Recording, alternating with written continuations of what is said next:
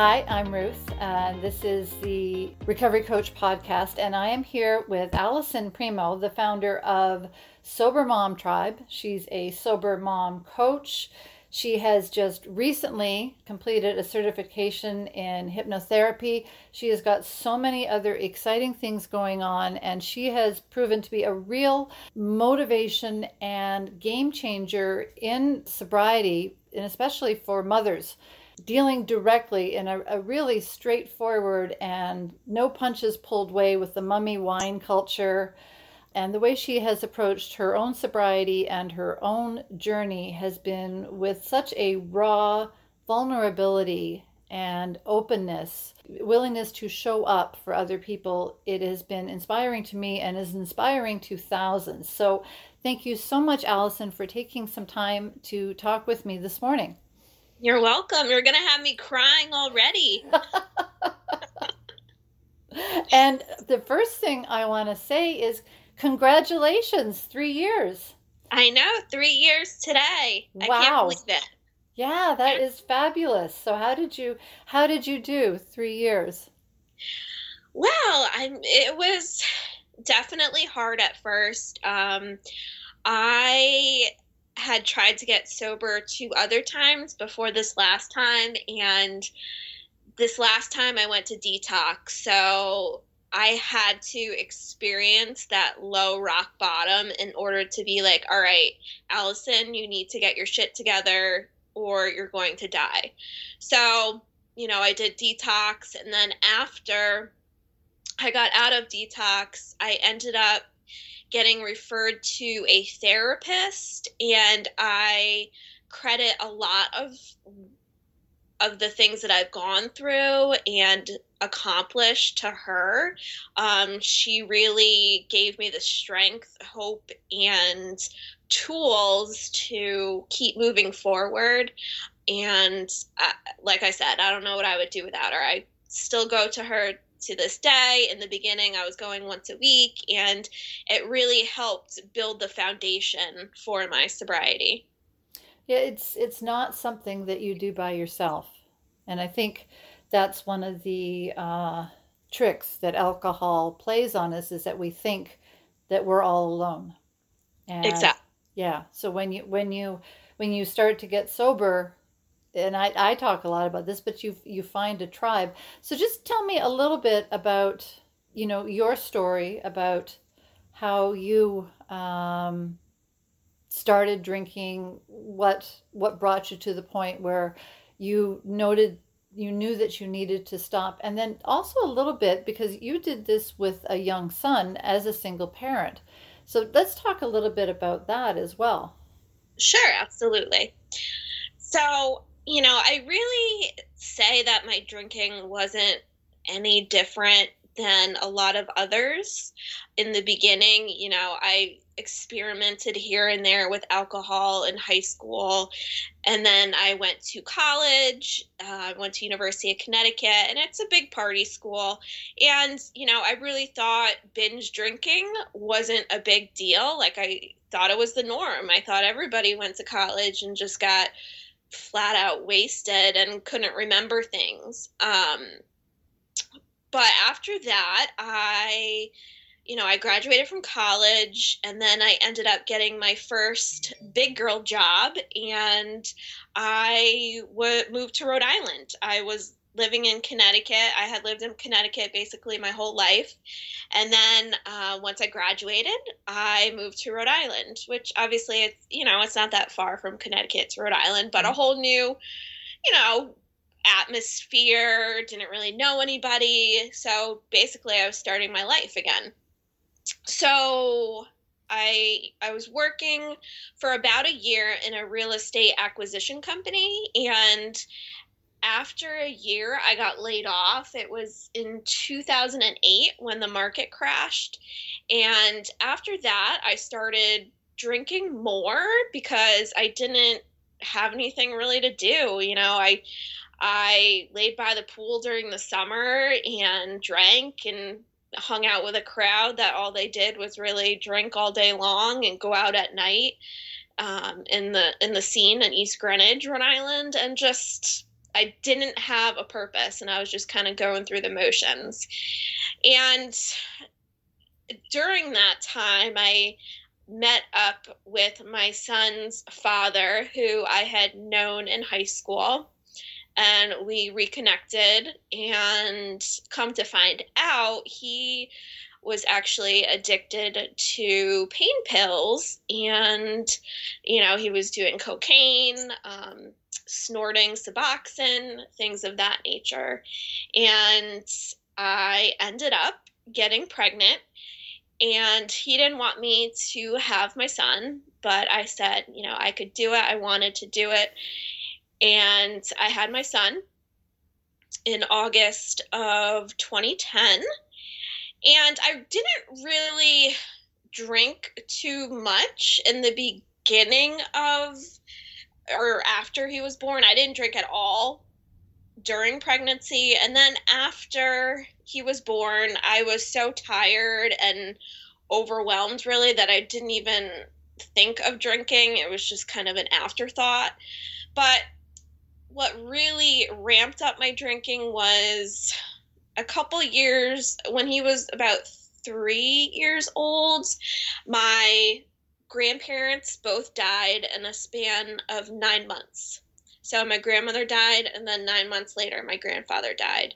And they really raised me. They, you know, took me everywhere in the summer and took me strawberry picking and blueberry picking into all these restaurants. And um, I I just did not know how to cope after they passed away. I just I went to alcohol and then a couple months after my grandfather died, my boyfriend at the time broke up with me. He he cheated on me. So then it was just like a perfect storm my grandparents dying, him breaking up with me, I just had no idea what to do. And the only thing I knew was that alcohol was letting me escape from all these feelings. And, you know, time went on, and I, it didn't start out me drinking morning till night in the beginning. No, it was just you know, a glass of wine after work, maybe two glasses of wine after work. And then it slowly started to increase. I would drink more on the weekends, and then I would drink more at night during the weeknights.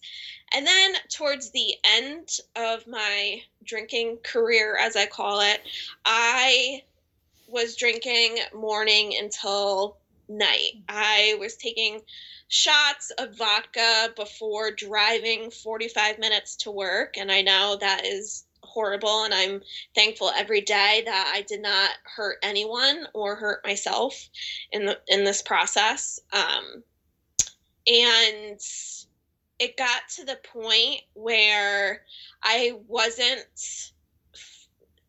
functioning the way I should be at work. I was very high functioning, but I wasn't performing the way that I had been for the last five years.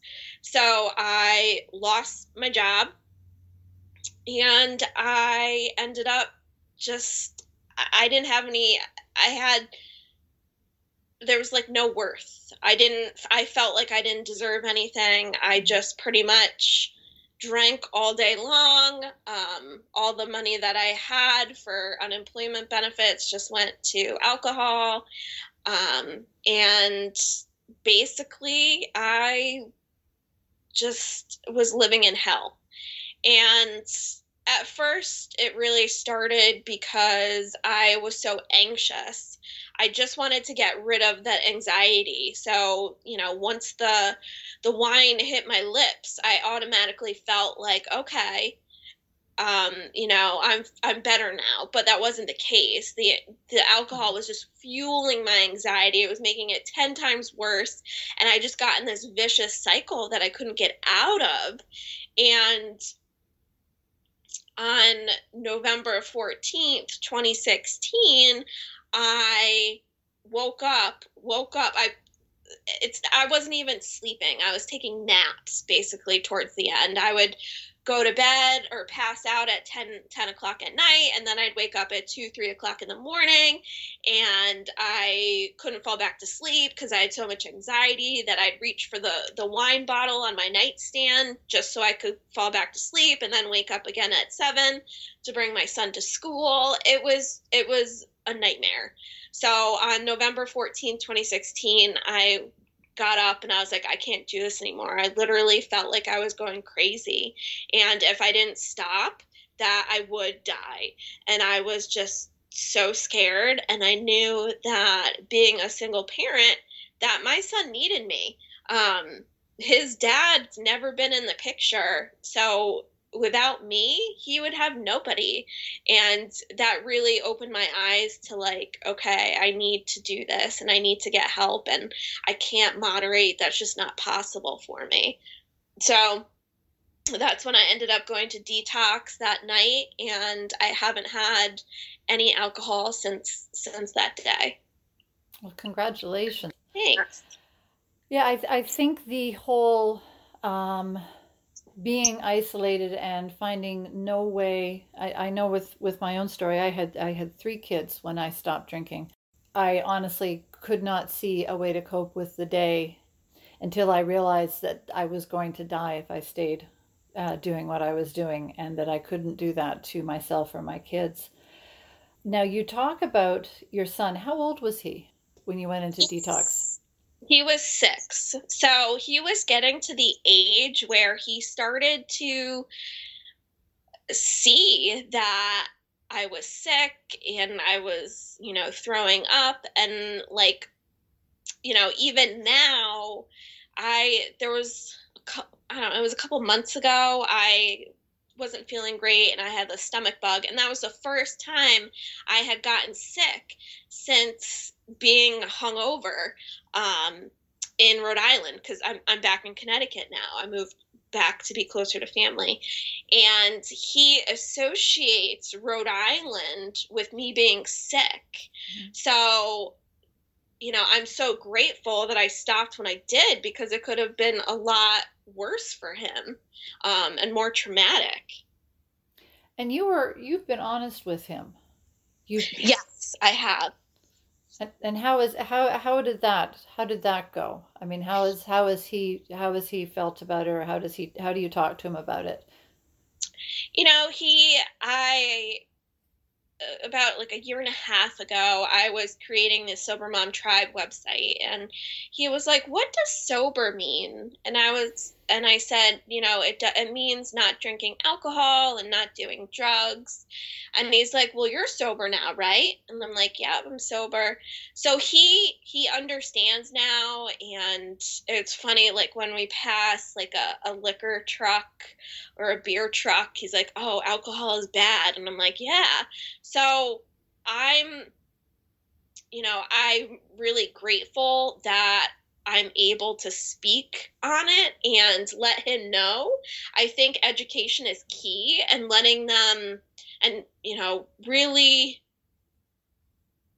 showing them and telling them that alcohol is a harmful substance. It's not just because it's advertised in all these places doesn't mean it doesn't have any harmful effects. So he he understands whether that means when he gets in high school, you know, most likely he's going to experiment at one point. I can't, you know, I can't predict that, but just having that education and him being aware is a great step.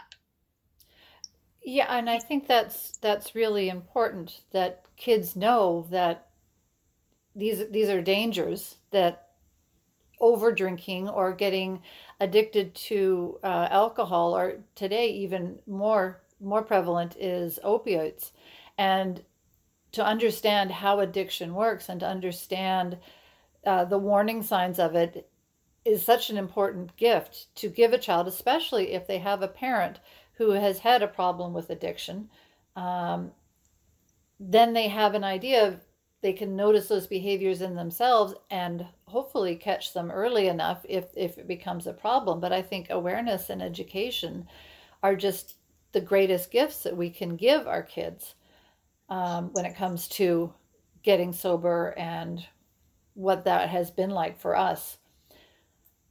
I don't think we do them any favor any favors if we try to hide um, our struggles or if we you know try to pretend that oh no everything's fine everything's fine. That's that that was me when i was drinking. No i got this i got this everything's good it's good no problem um so you talked a bit about anxiety and and therapy. And would you tell me just a little bit more about how was anxiety something that was always there and that you discovered that alcohol became a way to cope with it? And, and how and how did drinking affect your anxiety? And then how have you coped with it since you've been sober? So i first had anxiety back in my early 20s um, it was my senior year of college. I had a traumatic incident happen and you know looking back now now i know i can see that correlation but it wasn't it wasn't debilitating. I, you know, I did go to a therapist back in, you know, when I was 22 and I saw her for a year and I quote unquote graduated from, you know, seeing her. And then, you know, in my mid 20s, I what didn't have any anxiety and that's something that I question because I was drinking a lot then at that point too, but I wasn't feeling those debilitating anxiety the next day.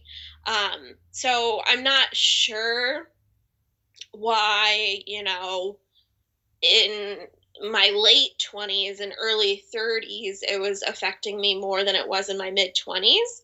But it definitely was. It got to the point where, like I said, I just couldn't even function. Um, I was just trying to get rid of those racing thoughts and panic attacks were thinking I was going to die and having this huge fear of death. And, you know, I thought the alcohol was making it better, but looking back, it wasn't. It was the exact opposite. Alcohol is tricky that way. Yes. So, since you've been sober, you, you talk about your therapist and, and how she's been life saving. Mm-hmm.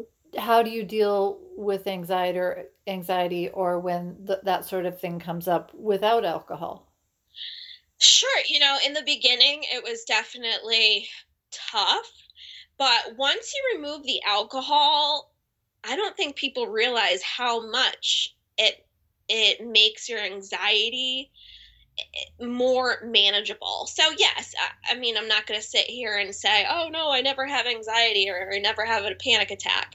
I do, but they're so few and far between. And now when I have them, I know that they're going to pass. I don't, you know, I don't go in that downward spiral of like, "Oh my god, I'm going to die," like, you know, I'm going to have a heart attack or whatever the case may be.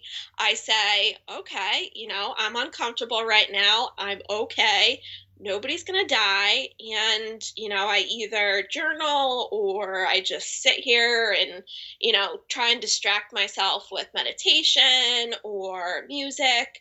And it's just being uncomfortable for those 10 to 15 minutes and knowing that it passes.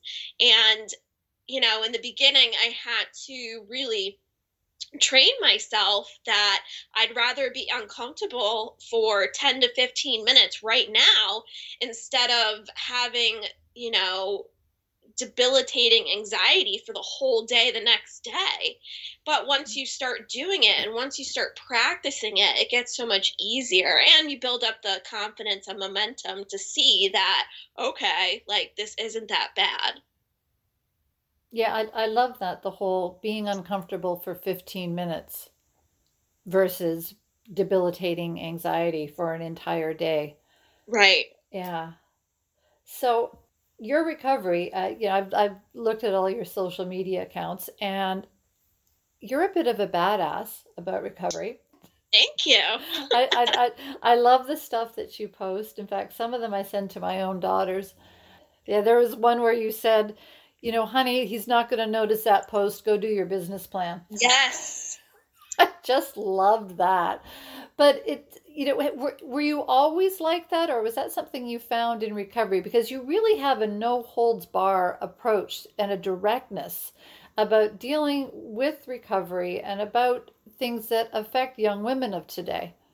You know, I've always had you know, I've always been pretty blunt. I've always been a person that says what's on my mind. Um, and you know, earlier in my life, it definitely wasn't for the good. It was, you know, saying things that I shouldn't be, and you know, just causing more harm than good. But now I use my voice in a way that comes across as, like you said, more direct and passionate. And it's, you know, not everybody's going to like it, and that's okay. And that's something that I've really had to work on, um, especially in the past year or so since, you know, Sober Mom Tribe is getting bigger. And, I have to accept that this is who I am. And if you don't like me, that's okay. You know, not everybody is, but this is how I present myself.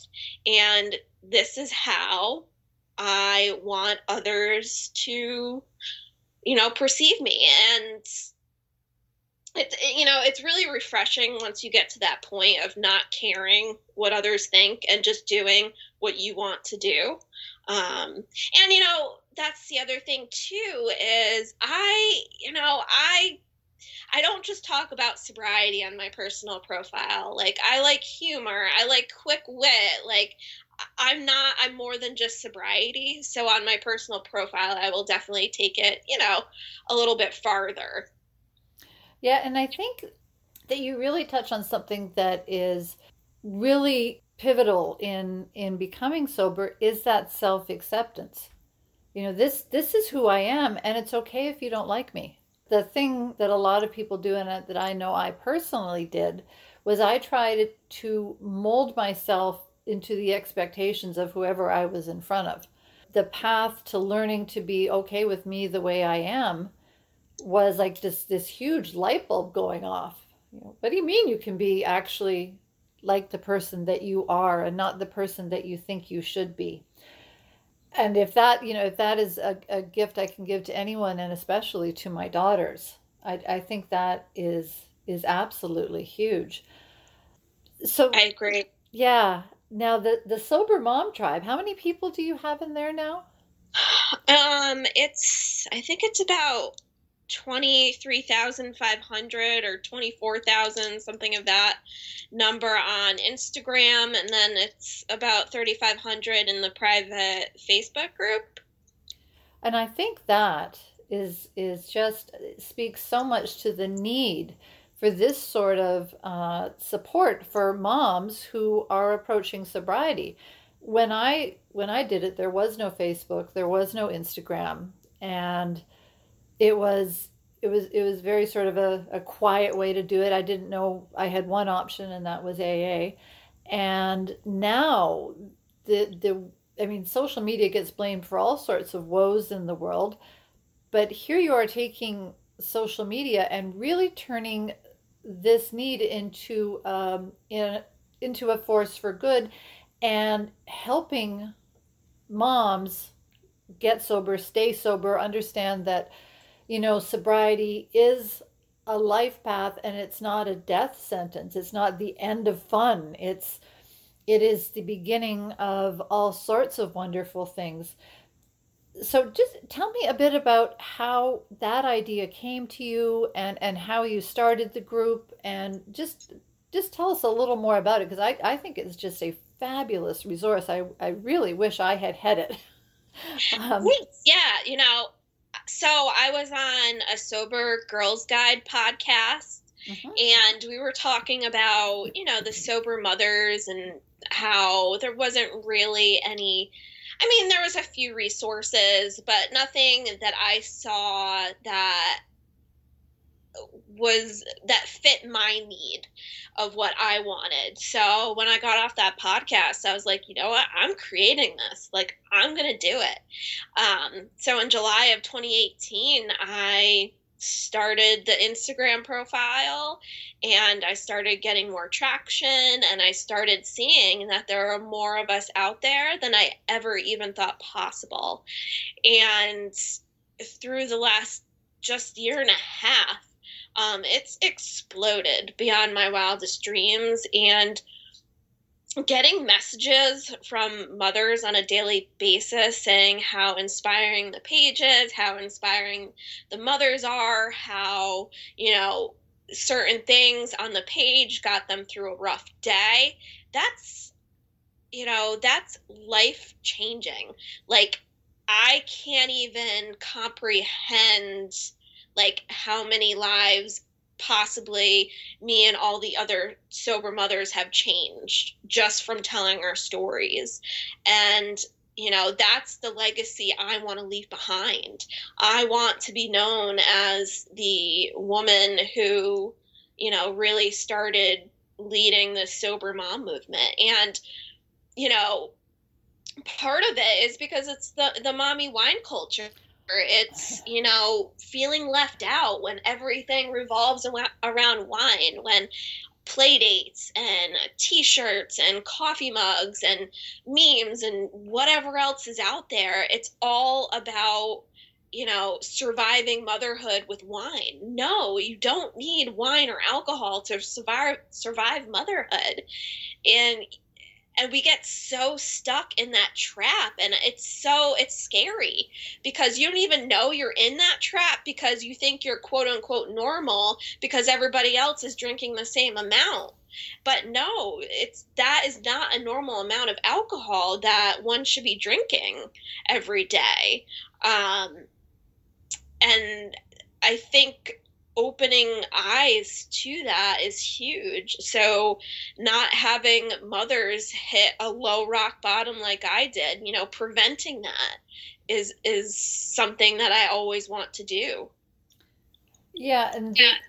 I was going to say the the mummy wine, wine culture was something I was going to touch on because that's one of my personal things. It is everywhere. You, it's it's on. They, they put it on onesies you know, I'm right. the reason mummy needs wine. Um, right. And I'm not here to judge, you know, mothers who drink. I'm not here to judge anybody who drinks.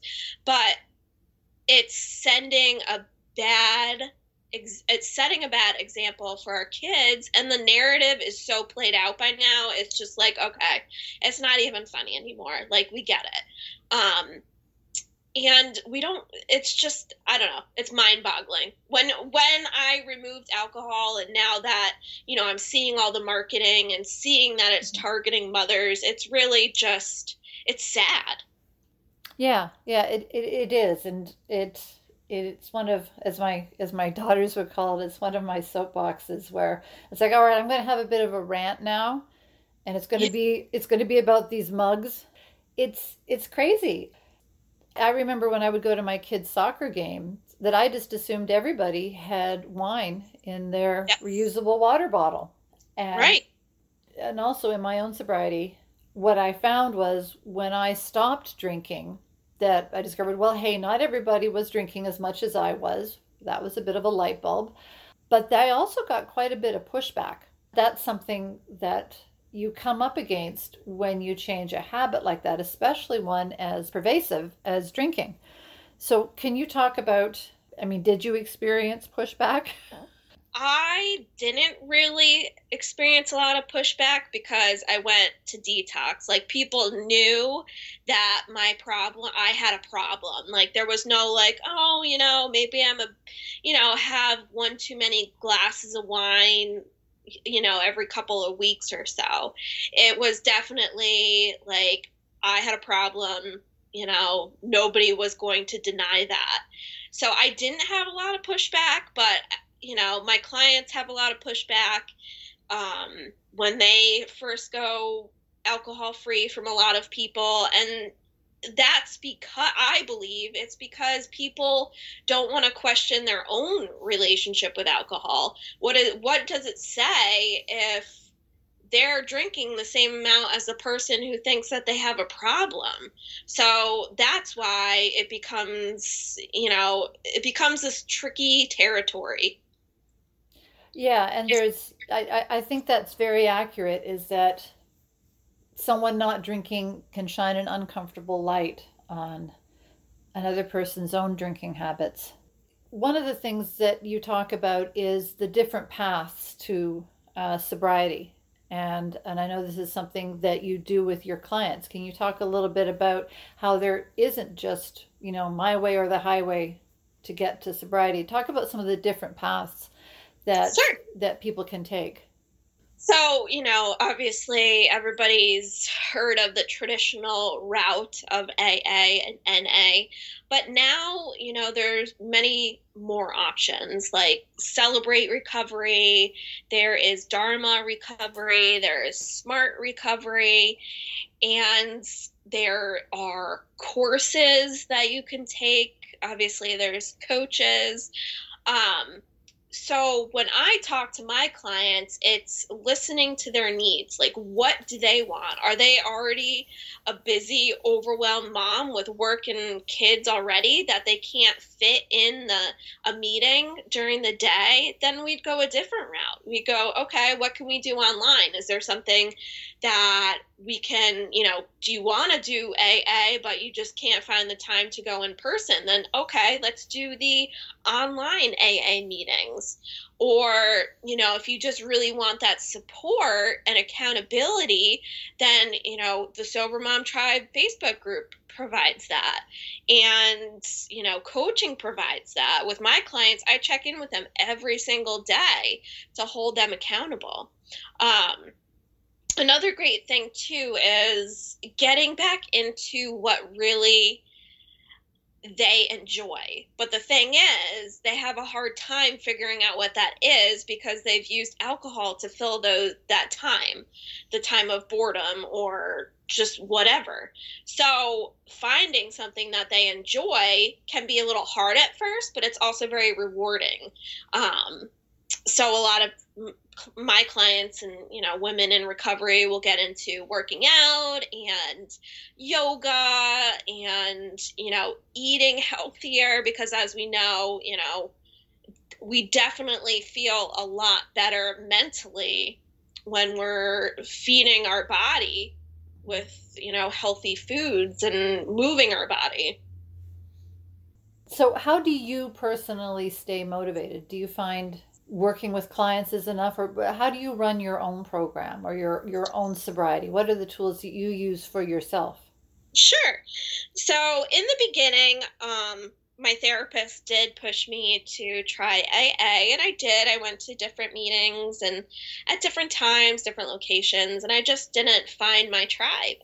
So, you know, that's another reason why I created Sober Mom Tribe. But what I do for my own personal recovery without AA or any meetings is really it's helping others. I'm I feel like I'm constantly you know either whether it's my clients or people on Instagram or on Facebook, I'm you know really helping them. So helping others helps me stay sober. And then um you know, blogging, writing definitely helps me. Reading, I read a ton now. Uh, I used to love to read before I started really drinking heavily, and I now that I'm back into the reading groove, it's just like amazing. Um, it's amazing to be learning new things and reading for fun. So I do that and then also it's um, service it's volunteering it's giving back in the community and things like that. So what would so what would be uh, give me top your top three book recommendations? Ooh you're gonna put me on the spot. Um, yeah. definitely the untethered soul. That is definitely one of my top faves. Mine too. and then um sobriety related, ooh, that's hard. I would say My Fair Junkie by Amy Dresner. She is hilarious, and I love the way that she's just so blunt with everything. And my third would be Where the Crawdads Sing. I read that probably about a month ago, and that's just a fiction book, and it, it's really, really good. Yeah, I'm going to put all of these in the show notes, so I, I wrote that down.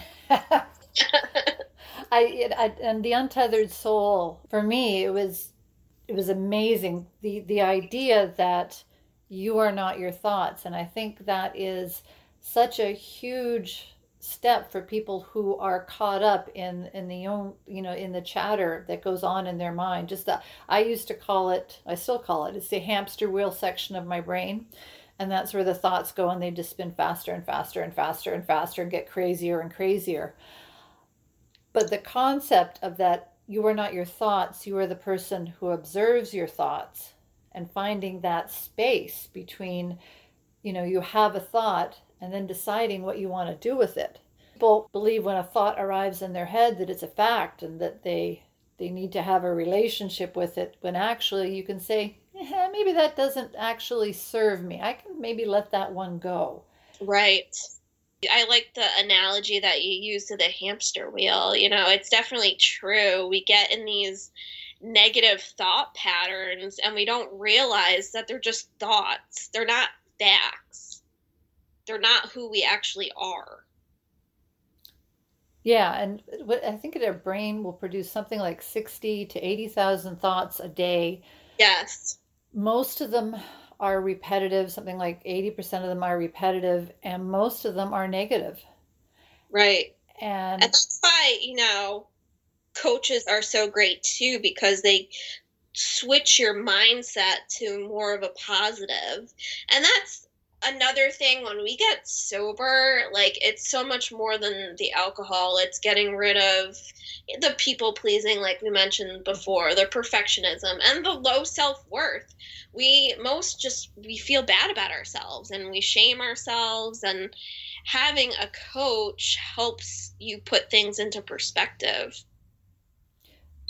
I, and I think that's huge. I think shame probably kills more people because of the behaviors that shame causes. And Brené Brown, Brené Brown's work on what shame is and what shame does, and and her starting an open dialogue about it and bringing that out in the open. And she talks about how shame cannot survive being brought out in the open and being put in sunlight. And I, I, I think that is revolutionary, especially for women, because it, it seems to be something that's ingrained in the culture is that we are being made to feel bad about ourselves and our body right from the get go. It's with advertising, with what we see on TV, with the, you know, you go through Instagram and every ad that I see uh, is, is something that's geared, well, if I want it to look younger or I want to look better, or if, uh, and I, I think this was Russell Brand that said it. He said, if everybody was perfectly happy the way they were, then nobody would be able to sell anything. Right. The the idea of marketing is it just it feeds into our own feelings of inadequacy. And if right. I if I get this, then I'm going to feel better, or then I'm going to be able to to fix this thing about me that that isn't good, or that isn't acceptable, or that I feel ashamed of. Right. And that's what they do. That's what researchers for marketing firms, that's what they do. They look for those those insecurities to target you um, to buy their stuff. Yeah, and, and I think women and girls are targeted exponentially more so. And it's, I, yeah, I've raised two daughters and it's a battle, you know, to sure yeah, to teach the self love and to again find that critical eye when you look at something it's like well what are they trying to sell you? Where are they trying to make you feel bad? Where where are they trying to because this is how they get how they get in. Right. Yeah. But but your daughters are lucky to have have you as a mother because my the relationship that i had with my mother was not like that. And i think that contributed to my alcoholism too. So, yeah, I, showing I, your daughter self love and self worth and things of that nature will definitely help them in the future. I, I read a bit about that with your mom, and I, I have a similar a similar relationship. My mother was, what will people think? You can never be too skinny or too this or too that, and in my own parenting, a lot of a lot of what I focused on was not parenting the way I was parented. Yes. But it was a process for me to come to that um, understanding about how to have a relationship with my mother that had boundaries. And I know that's something that that you have, you know, you have talked about as well, but the importance of boundaries and how they can allow you to still have relationships with people but not become relationships that are damaging. Yep, absolutely. And that's, you know, uh, something I've had to work on tremendously in recovery is that relationship with my mother and, you know, cutting her off at certain points in my my journey because she was just detrimental to my mental health. Um, but we've gotten back to a better balance. Um, and I'm able to hold that boundary instead of her walking all over it and just being like, it's no big deal. Like, I'm just going to do what I want. Um, so I've definitely been holding my ground more to enforce those boundaries. So tell me a bit about this hypnotherapist uh, training that you've done.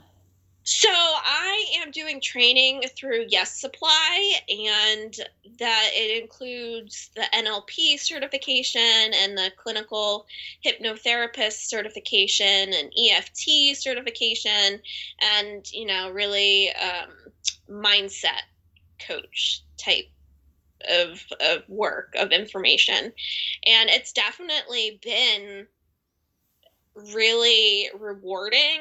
Um, it's definitely I've seen and I've she has she speaks a lot um, towards just being a person who accepts who you are, who doesn't judge other people, really just from a place of love for everything and accepting that people are the way that they are because of certain you know circumstances and it has nothing to do with you.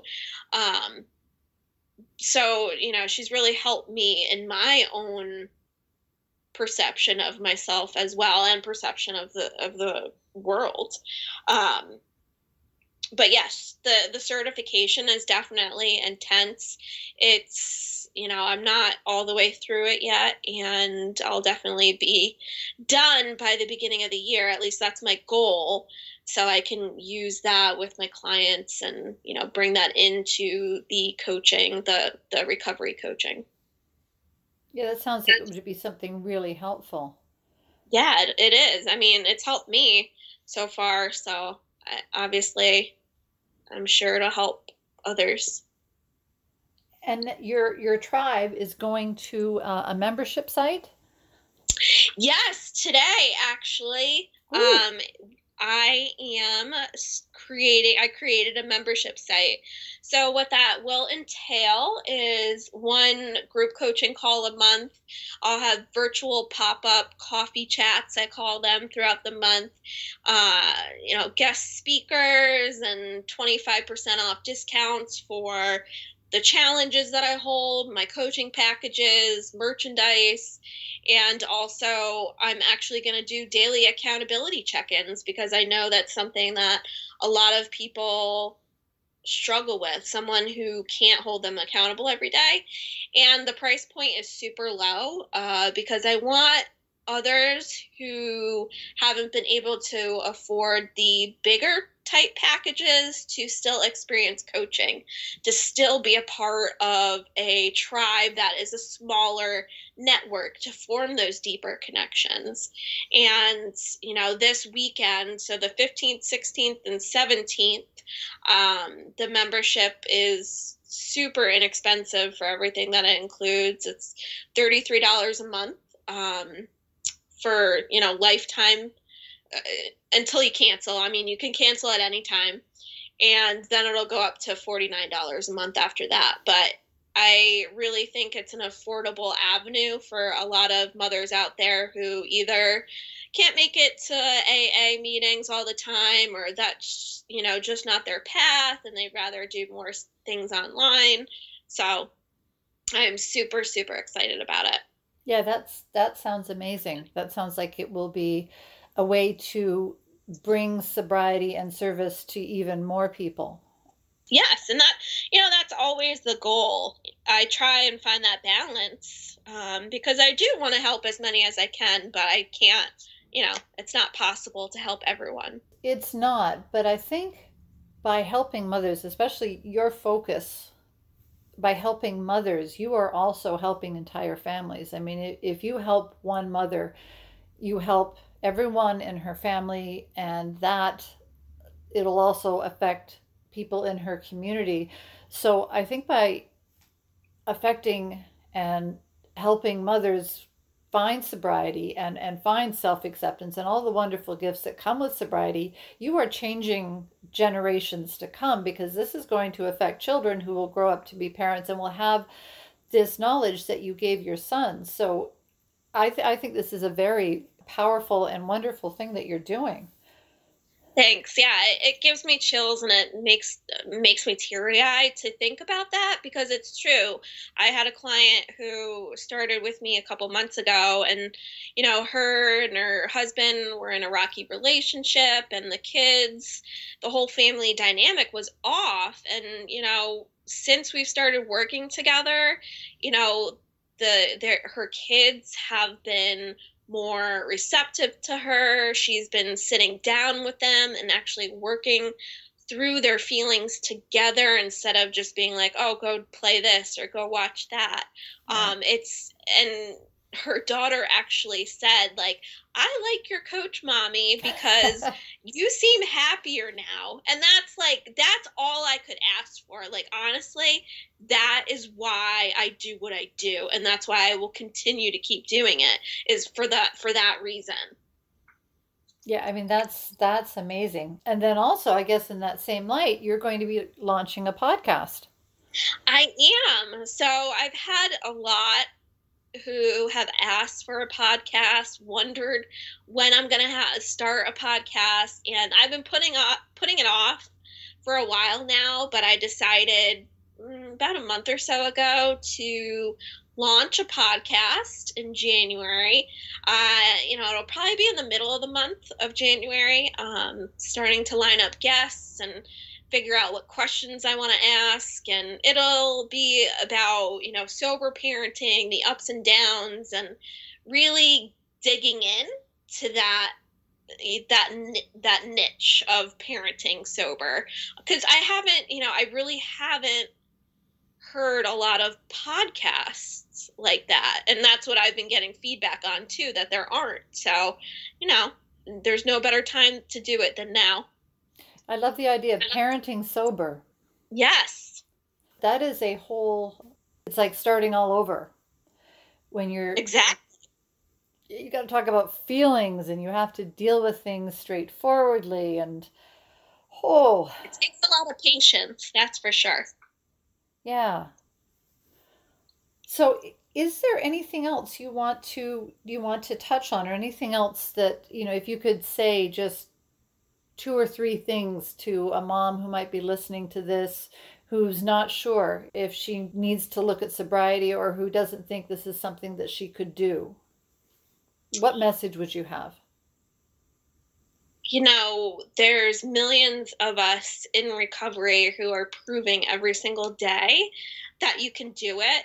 And yes, we're all unique. We all have a unique path but that doesn't mean that you're special. It means that, and I'm not saying that in a negative way, I'm saying that you can do it. You, there is nothing that you can't do. You have to stay consistent and you have to be patient. You know, these things didn't didn't happen to me overnight. I had the same. I'm sure I had. You're having the same thoughts that I had in the beginning of, I can't do this forever. Like, how am I going to get through the holidays? How am I going to, you know, do this for the rest of my life? It's not. You have to just think of the 24 hours ahead of you. Keep going, keep building confidence, keep growing, keep learning. Know that you're not always right, which sometimes I still have trouble with. Um, but just keep going and stay consistent, stay persistent, and you will find your path. And I think finding your purpose is another, you know, big thing that should be on everyone's list. Because when we find our purpose, we finally have something that really lights us up and that gives us life and hope. I think finding your why, because once you know the why instead of the the whats or the shoulds. Right. Your, your why is what will fuel you from the inside, from your heart. Right. And you, you brought up the holidays, and I just want to touch on that because you know we're coming up in a stressful period where there's families and, and foods and get-togethers and parties. And do you have any any tips that you're using with your clients or with your group about how to how to manage the holidays sober? First and foremost, you do not have to, if there is a family member that triggers you, or you just feel like, you know, you don't have enough sober time under your belt to handle a Thanksgiving or Christmas at a relative's house, then don't go. There you don't have to. You know, in the beginning of your sobriety journey you have to do what's best for you and it's not like this is it's going to be like this forever but protecting yourself from potential you know slips in the beginning i think is huge obviously you know if you feel like it's not going to be a trigger then go but if you go always have an exit plan you know if you're feeling uncomfortable park on the street. Don't park in the driveway so everybody's parking around you. Or if you can get outside, you know, take a couple deep breaths or go to the restroom and take a couple deep breaths. Um, remove yourself if you're feeling uncomfortable. And then, you know, always having a drink in your hand. So having a non alcoholic option, whatever that may be, um, so that you don't feel tempted to reach for whatever alcohol they're serving. And, and that's another thing that uh, I, I, I love this trend right now towards fun non-alcoholic drinks. Yes. Yes, because we don't feel like outcasts. Like we don't want just want plain water. You know, we want something fancier. Yeah. The options used to be, well, I'll have a soda water and an eye roll. yeah. Oh, you're drinking soda water? Yeah. Right because that's all there is. But there are so many interesting options right now and ways to, you know, have a beverage that is fun and festive that doesn't have alcohol. There are. And, you know, it is fun. Like, people, we have this I think society we we have this narrative that if we don't drink things aren't going to be fun and sober people are boring but it's not that way at all. And I think a lot of us we don't give it a chance. We give up too soon. And if you give it a chance you'll see that you can have just as much fun sober and you actually remember it all. And you know doing things with my son and remembering things and just looking at his face and seeing the joy just makes everything worth it. Like I those are the moments that I live for because those are the moments that I missed when I was drinking. It's it's funny you talk about being able to remember them. In my interview with Patty, we joked about sober AF, but we meant sober and fun. Yes. And the best part is you go, you have fun, and you wake up the next day, you feel great, and you remember it. Exactly. there is no, I mean, honestly, there is no cons to being sober. There really isn't. Yeah, and that that I I think is a, an important message to give people who are are thinking about sobriety that it's it's fun. You have a good time and then you don't have that debilitating hangover or shame or wonder what you did the night before. It was like wow what a great time i had.